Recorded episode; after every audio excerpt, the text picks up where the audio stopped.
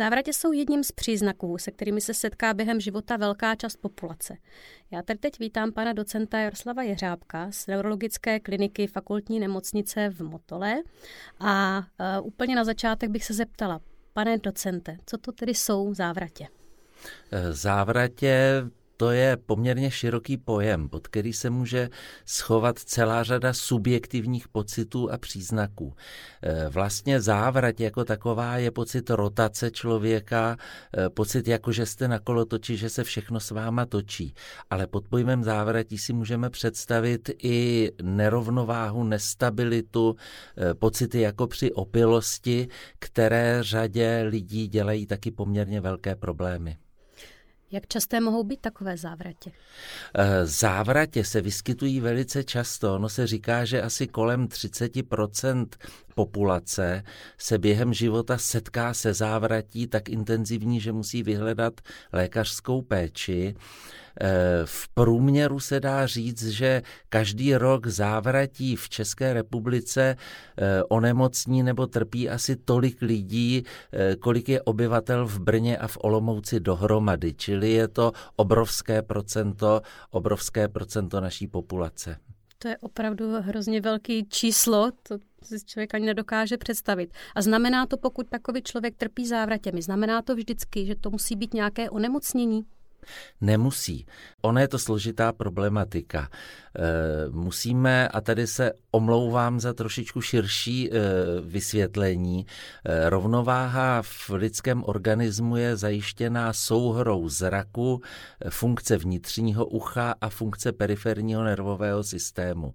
Dojde-li k tomu, že každý z těch systémů informuje o jiném třeba směru pohybu nebo rychlosti, může dojít k fyziologickým závratím, čili značná část závratí je fyziologická a nemusí to být projev onemocnění. Hmm. Můžu trpět nějakými závratěmi, které nevyžadují, abych vyhledala lékařskou pomoc?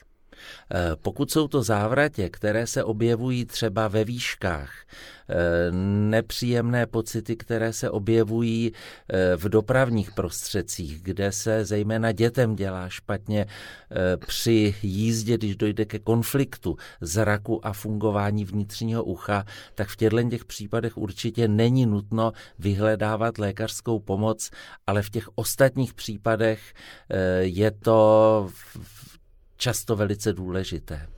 A dá se tedy zase naopak specifikovat, kdy opravdu k tomu lékaři zajít, kdy už by to měl být nějaký varovný signál, že to není jedna z těch závratí, o které jste právě mluvila, které nemusím eh, řešit s lékařem? Takovým základním pravidlem je, objeví se trvající rotační závrať. Máte pocit, že se všechno s váma točí. Nejste schopná se sama postavit, samostatně jít. E, zvedá se vám u toho žaludek, někdy se objeví zvracení. Tak v takovém případě člověk nedokáže sám posoudit závažnost toho stavu a měl by vyhledat urychleně lékařskou pomoc.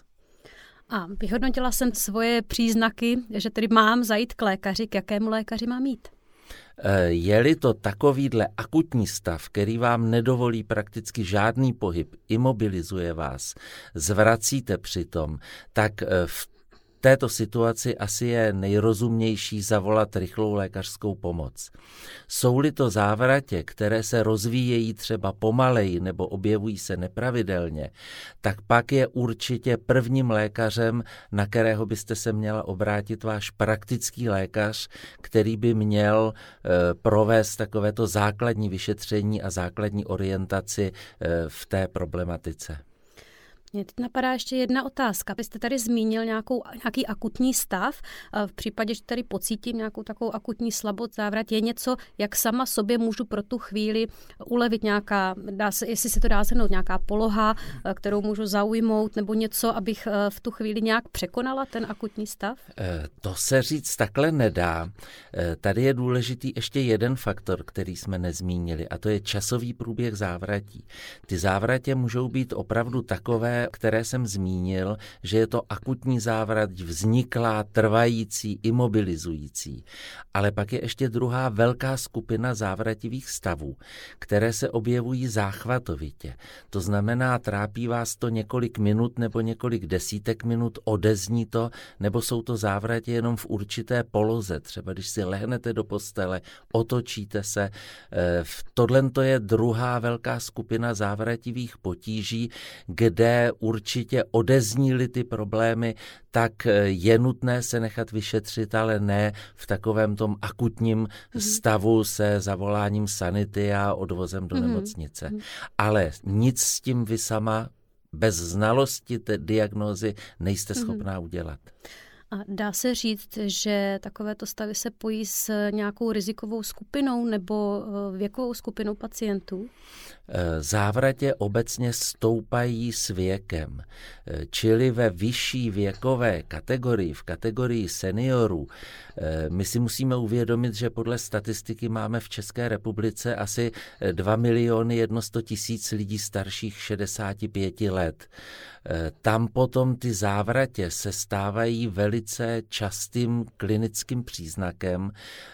Ve věku nad 75 let dokonce se říká, že závrať je nejčastější příznak, který vede člověka k lékaři. Takže v tomhletom v té vyšší věkové kategorii určitě narůstá počet závratí, jinak eh, v podstatě eh, v tom běžném, v tom produktivním věku, eh, tam ty závratě poskytují zhruba všechny věkové kategorie stejně. Takže se nedá říct, že bych byla příliš mladá na to, abych pocítila závrať. Pokud mě mi třeba 20, 25 let. Ne, ne, ne, tak v těch 25 se vám může zatočit hlava z úplně jiných věcí, eh, než v těch 65.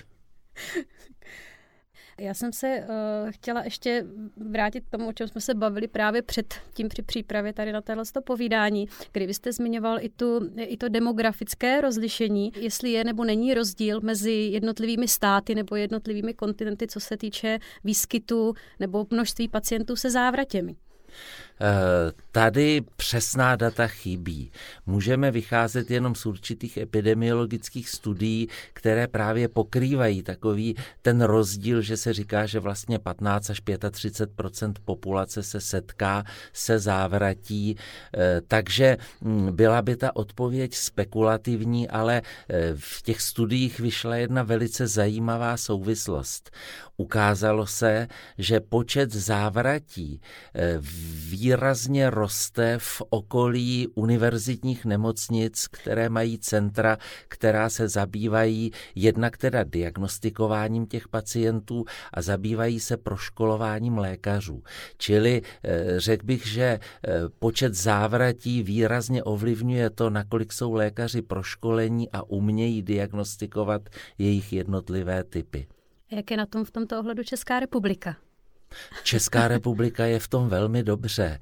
Eh, my jsme si to ověřili eh, na naší vlastní statistice, kdy jsme někdy v roce ještě 88-89 eh, dělali přehled pacientů a diagnóz, který byli přijati na naši kliniku. A překvapilo nás, když jsme po 15 letech, po té, co jsme se věnovali určitým kurzům, proškolováním lékařů, zjistili, že najednou narůstají diagnózy, které jsme do té doby eh, neviděli u těch pacientů. Takže si myslím, že my se nemáme za co stydět a v tom evropském srovnání patříme, eh, troufnu si říct, ke špičce. Tak to je velice dobrá zpráva.